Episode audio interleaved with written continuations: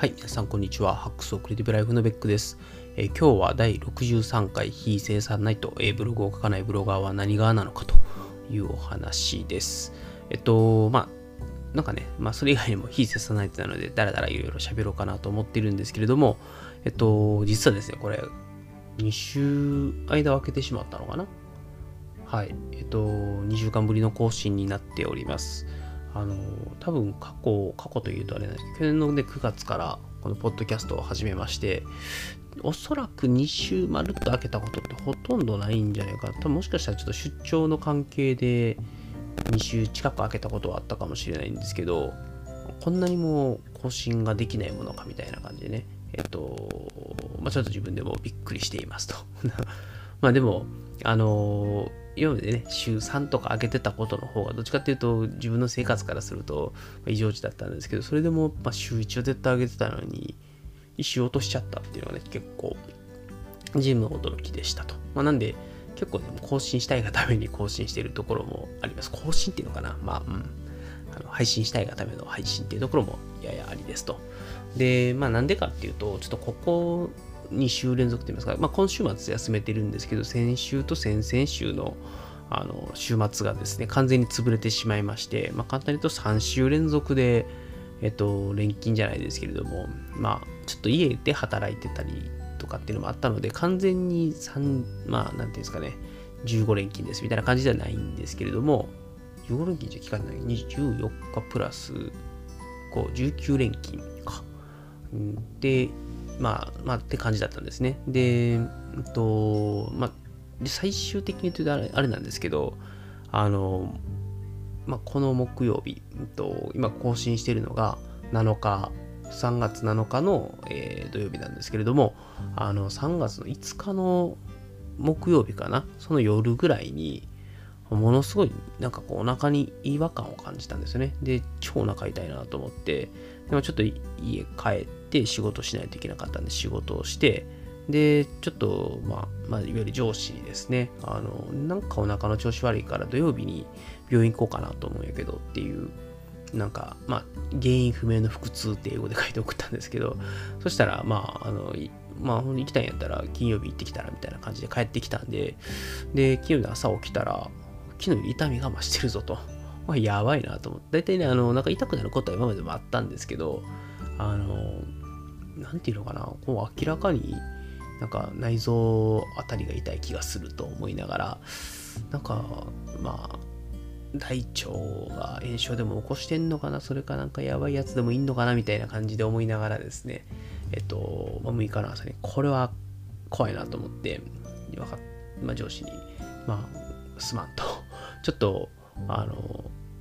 昨日痛くなってるから、お言葉に甘えて金曜日、ちょっと、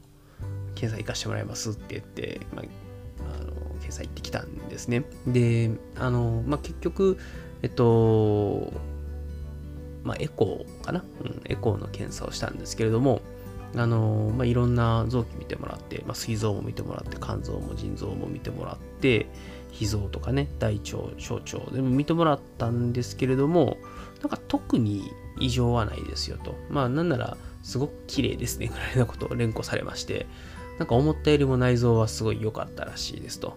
ちょっと肝臓がやや脂肪つき始めてますね、みたいな脂肪肝気をつけましょうね、みたいなこと言われたぐらいでした。けど、まあ全然気にするレベルじゃないので、まあちょっと体重増えすぎないように気をつけてくださいね、ぐらいのことを言われて、で、お医者さんもちょっと頭を抱えながら、うんなんかお腹痛いって言ってるんですけど、特に異常がエコーでは見つからなかったですね、と。じゃあとりあえず胃カメラでも飲んでみましょうか、みたいな感じですごく軽い感じで、胃カメラを飲みましょうということになって、えっと、16日ですね、3月16日の月曜日に、今度胃カメラを飲みに行くんですけど、まあ、ちょっとその前に1回、あの血液検査もしてもらって、で、16日に1回目の検査をするので、まあちょっとその辺のいろんな所見の結果、まあもしかしたらまた何かが見つかるかもしれないし、うん、まあ、やっぱり何もないよねって話になるかなと。で、まあ、言われたのが、おそらく働きすぎとストレスがかかりすぎてるんでしょうと。それによって、まあ炎症でも起きてんじゃないのかな、みたいな感じのですね、まあ、何かこう、すごい、うん、明確な診断が下ったわけではないっていうのがちょっと気持ち悪いところなんですけれども、まあ、それでもまあね、不安のまま過ごすよりもエコーで見てもらって、まあ、特にやばいやつ、まあ、特にね、がんとかそういうのがいたらやばいなと思ってたので、まあ、それがなかったのはすごい良かったなっていうのと、まあ、うん、まあ、胃カメラでも飲んでみてね、あと、どれぐらい、まあ、いろんなものが見つかるかっていうことだと思うんですけど、まあ、とりあえずは、まあ、今のところ超重篤な感じではなさそうっていうことが分かっただけでも良かったなと思います。はい。で、まあ、あの、お医者さんからはですね、えっ、と、安静にしときなさいと言われて、あと刺激の強いものは食べないでねって言われてるんで、とりあえずあの今、そういうややお腹を休めるっていうことを意識した生活をし始めているところです。で、もしかしたら、ね、来週も、もともとちょっとコロナウイルスの関係で在宅 OK にはなっていたんですけど、あの、結構ちょっと僕の仕事の特性上、在宅よりは会社にいる方がいろんなことが進むので、まあ、結構会社にずっと出ていて、来週はもしかしたらちょっと体調と相談しながら休む日を作ったり、あとはね、あのやっぱり、どうしても、うんと、なんていうのかな、うん、お腹を休めようと思うと、ちょっと絶食に近いようなことはちょっとやった方がいいというところもあって、なんで、まあ、少し来週は、あの、まあ、そういう休みながらと言いますかね、えっと、まあ、会社で、会社じゃない、家で仕事をしながら、まあ、少しご飯とかはね、まあ、柔らかいものにするかも食べないかみたいなことをやって、ちょっと、まあ、胃と腸を休めるっていうことに、来週専念したいなと思っています。はい。なんかね、えー、っと、元気出していかないと。てか、まあ、こんな時間、今ね、あの夜夜中の2時ぐらいやなんですけどね、あの、ポッドキャスト撮ってないで寝ろよって話なんですけど、まあ、ちょっと逆にちょっと寝すぎて寝れないみたいなところもあるので、あの、まあ、ストレス発散ということで撮っております。はい。えー、健康にはね、気をつけないとね、もう若くないよね。昔は21連勤とかしても全然大丈夫やったのにな。まあ、昔って言ってもね、30なるかななんかぐらいの頃なんですけどね。いや、年は取りたくないもんですね。はい。ということで、え次の話題ですけれども、まあ、今日のタイトルにもなっているブログを書かないブロガーは何側なのかということで、まあ、当然あの何側でもないんですよね。あのブログを書かなかったらブロガーじゃないですし、まあ、相手ならポッドキャスト一番更新してからポッドキャスターなんじゃないかっていうのも、まあ、なきにしもあらずなんですけれども、まあ、それにしてもですね、ちょっとブログを更新してなさすぎてですね、自分でもやばいなと思ってます。で、今チェックしたらですね、こ3月の、まあ、7日というか8日というかっていう段階で、えー、1月の3日から更新ができてないと、えー、丸々2ヶ月空けてしまいました。これはやばいということで、えっ、ー、と、おそらく明日、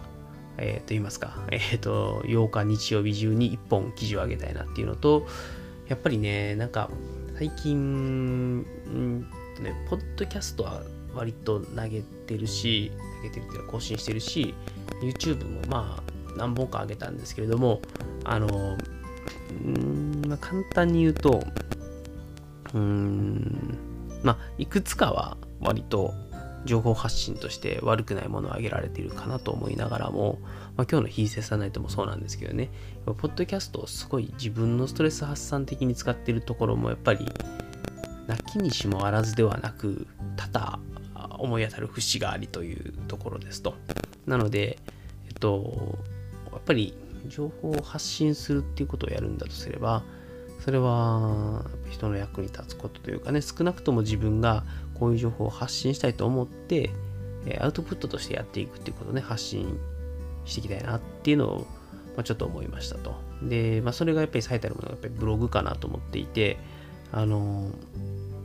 やっぱりね、何かをね、形に残すっていうことをね、やんないとなと、まあ、ヒーセンサナイトで僕は楽しいし、結構これを聞いてくれてる方でも、ヒーセンサナイトに対していろんなコメントくれたりしてね、まあ、ありがたいなと思いながらも、うん、やっぱり、何か自分の思っていること考えていることだったり自分がうまくいったことだったり、えー、新たに学んだことだったりっていうのをまあやっぱりこう形にして出していくっていうことをブログでやらないとなんとなく自分の中でこう出し切れてる感がないなと。で、ポッドキャストにしても YouTube にしてもそういうネタを出していかないと、だから自分がなんでこういう情報発信活動をやってるのかっていうそもそもの存在理由というかね、えっと、活動の理由みたいなものを見失ってしまいそうだなというところがあったので、やっぱちゃんと更新しようって、えー、今日思った次第でしたと。なんで、ちょっと明日一本ブログを上げたいなと思いますし、まあ、今後もね、YouTube とか、ポッドキャストとかでもそういうネタを投げていって、で、うんと、まあ、それをブログにしていくというサイクルを作りたいなと。最終的にはちょっと1本ぐらいはね、今年、今年の10年、今年中に、あの、電子書籍出したいなって思ってたので、まあ、ちょっとそれを目標に、えー、まあ、ポッドキャスト、YouTube を、まずは情報発信のスタート地点にして、でそれをブログとしてまとめていく。で、最終的にそれが電子書籍になっていくっていうフローを作りたいなというふうに思っております。で、うんと、なんでね、急に、あやっぱりブログ書書かないとなって思ったかっていうと、まあ、それがあの、この金曜日の謎の腹痛なんですけれども、あのー、実はやっぱり検査を受ける前に、ちょっと最悪の事態を想定はしていました。で簡単に言うと、これ、もしかしたらこれは結構やばい病気かもしれんなと。あの、今までにないタイプの痛みが来てたので、で、まあ、いよいよ、ちょっとやってもうたかと。体を壊してもうたかと。で、もしかすると、ちょっと、がんとかだったらどうしようとかね。あの、まあ、それもステージが割と進んでてとか、もう自覚症状出てるから、がんで自覚症状あるってやばいなと思ってたんですよ。で、うん、まあ、結果としては何もなかったからよかったんですけど、まあ、それが分かる前っていうのはもう結構、あやっぱりちょっと今みたいにね、あの仕事も忙しいかもしんないし、ストレスも多いかもしんないけど、なんかそれにかまけて、なんか、まあ、2つでできてないことがあったなと思ってるのは、1つは、あの、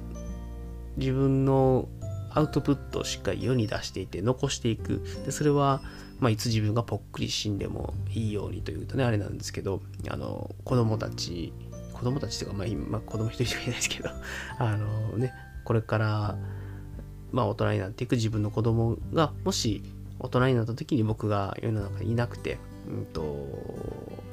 何かね、僕はその時に何も世に残さずに行ってしまえば、アドバイスが残せないんですけど、まあ、こういった形でブログで書いたりとか本書いたりとかで、まあポッドキャストとかもねあれば子供が大きくなった時にあの僕の声だったりとか文字だったりとかっていうのがもしかしたら自分の子供の役に立つかもしれないなぁなんてことも思いながらやってるのでそれが全然できてないと今はもうのんべんだらりとあの日々の忙しさにかまけて自分が何かを残していくってことができてなかったなっていうのがありますと。で、もう一つ、あの、もしかしたら、まあ、死ぬかもしれんぞと。まあ、ただの僕の思い過ごしだったんですけど、あの、と思った時に、なんかもっとちゃんと日々学んで、もっと日々仕事とかにそれを活かして、で、アウトプットもね、していって、っていうことをやればよかったなと。まあ、簡単に言うとね、今、自分がじゃああと半年で死にますよって言われた時に、えっと、何も読まずにと言いますか、あの、今の自分の頭の中にあるものだけを使って、アウトプットを作っていって、あの子供にとって有益な情報を残せるかって思ったら、なんか全然足らんなと思ったんですよね。なんかもっと僕は学んで、もっと体系化して、あの、それを、うん、分かりやすい形だったり、応用できる形だったりっていうのに、なんかこう、アウトプットとして出していくっていうことをやるのに、多分半年とかっていう余命だと全然時間が足らないなと思ったんですよね。なので、まあ、今、余命は、余命宣告をされていないので、ちょっともう少しちゃんと日々勉強といいますかね、自分の知識をつけていって、もっと世の中渡っていくのにとかね自分が生きていくこと、え、働くということに対して真剣に向き合ってアウトプットを作っていきたいなと。でそれをまあ将来子供とかね、まあ、もしかしたら2人目の子供とかできたら自分の子供たちがあのそれを参考にしてくれたらいいなっていうのと参考にできるようなものを残しておきたいなと。でそれが巡り巡ってというとあれなんですけどねあのいろんな人の役に立てばいいなという気もしているのでちょっとそういう自分の中にもっとインプットを入れていく、もっと自分の今の経験と照らして考える、アウトプットにしていくっていうことを意識的に回していって、まあ、いつね、死んでも後悔しないように、あるいは、まあ、嫁半年ですって言われた時に、空で何も呼ばずに自分の思ってることをバーッと書き殴れるぐらいのね、あの、自分の中で何て言うかな、うん、洞察と言いますか。要するに、えっと、ただ知ってるだけじゃなくて、知ってて、理解してて、自分の経験と照らして、こうあるべきっていう体系立てた知識にできている状態に持っていっておきたいなというふうに思った次第でございます。はい。ということで、あのブログ書かないとやべえなと思ったお話を少しさせていただきました。はい。で、えっと、もう一つね、ちょっとあの最近思ってることが一個あって、えっと、日本語が使えるってイージーゲームだなと 最近思うようになりましたと。あの、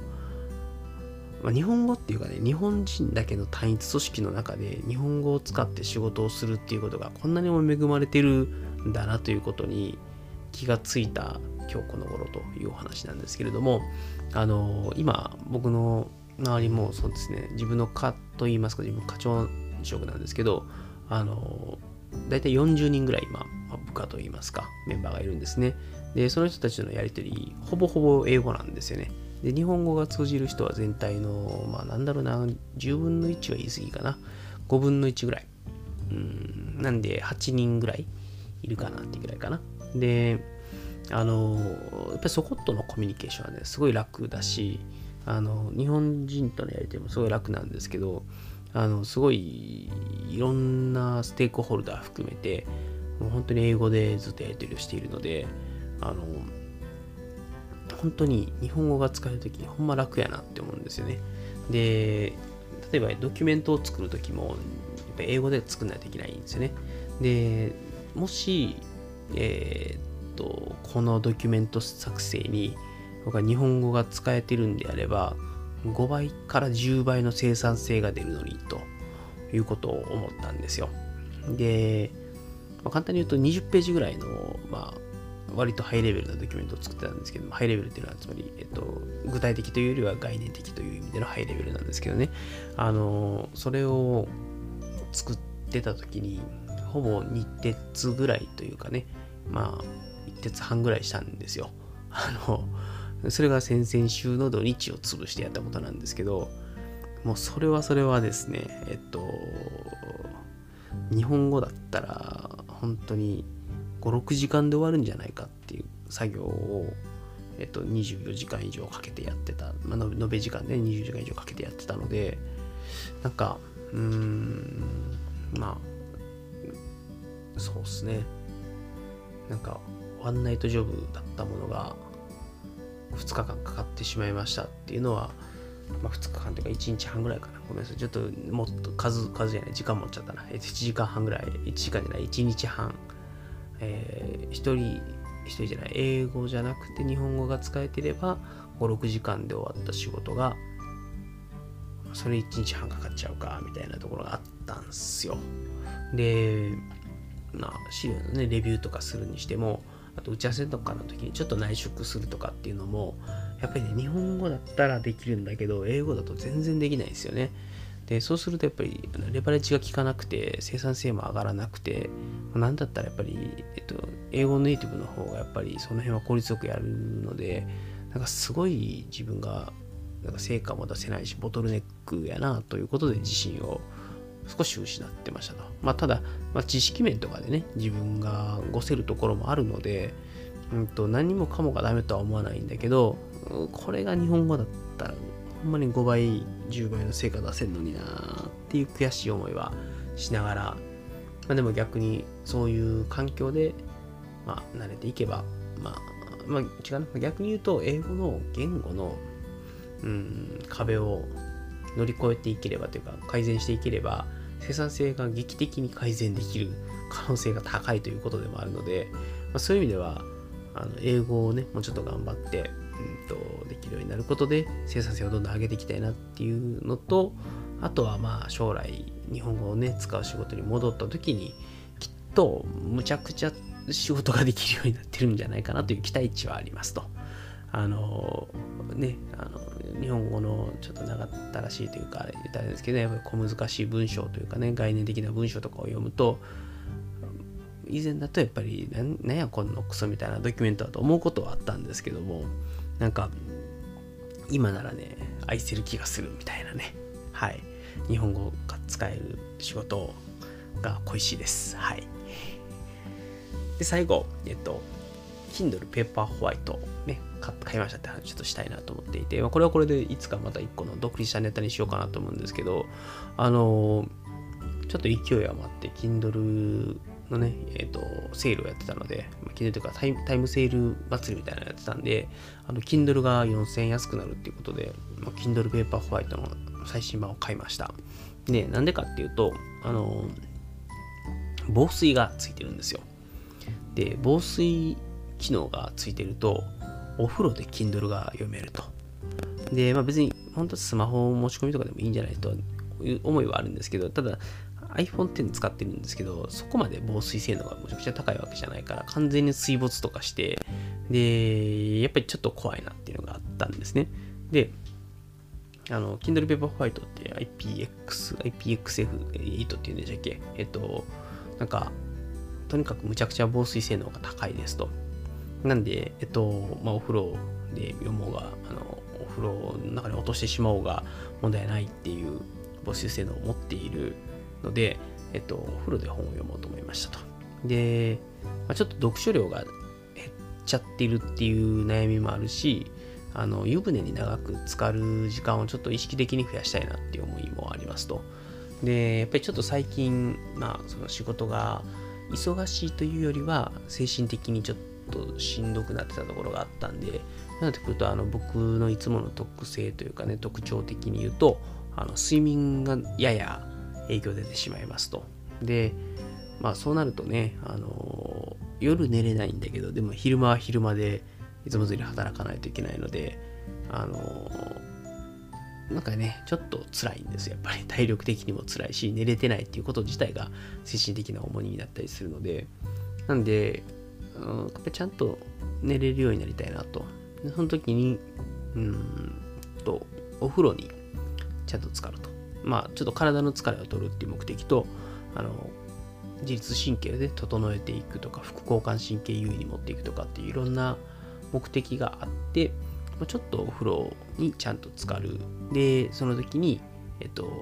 Kindle Paperwhite とかを使って、あの、何もしないとね、やっぱりちょっと、気がついちょっとででお風呂が出ちゃうんですよ。今日カラスの行水みたいな感じなんで。なんで、えっと、できれば、うんと、長時間お風呂に浸かれるように、えー、まあ、防水の Kindle Paperwhite を買ったという次第でございます。まあね、ほんとどこまで効果があるかわからないですけどね、あの、まあ、今まで、えーと、シャワーで済ませがちとか、もうちょっと入ってすぐ出ちゃうみたいな感じだったので、まあ、今後は、とお風呂にね、ちょっと長く使って、疲れを取って、自律神経を整えて、ちゃんと夜寝て、で、まあ、何よりも正しいと言いますかね、えっ、ー、と、良い生活リズムっていうのを刻んでいって、えー、食生活にも気を使って、えー、ストレスがなくて、自律神経が整って、みたいなね、え、生活を送っていけるように意識する第一歩の投資として Kindle Paperwhite を買いました。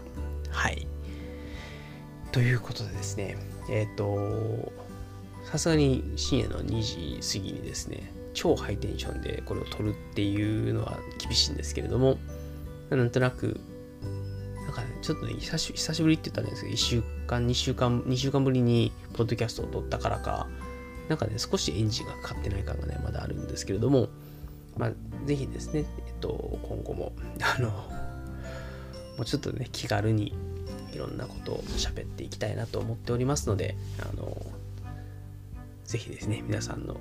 えー、ご意見、ご感想、ご要望等々いただければですね、幸いでございます。あの、ツイッターのハッシュタグ、ハックスアンダーバーレイディオの方でですね、いつでもお便りをお待ちしておりますので、よろしくお願いいたします。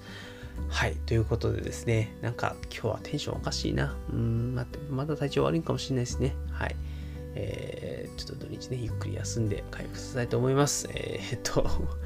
はい、それでは第63回、必殺さないと、えー、ブロガーでないブログを書かないブロガーは何側なのか、これにて終了したいと思います。それでは皆様最後までお聴きいただきましてありがとうございました。それでは皆様さようなら。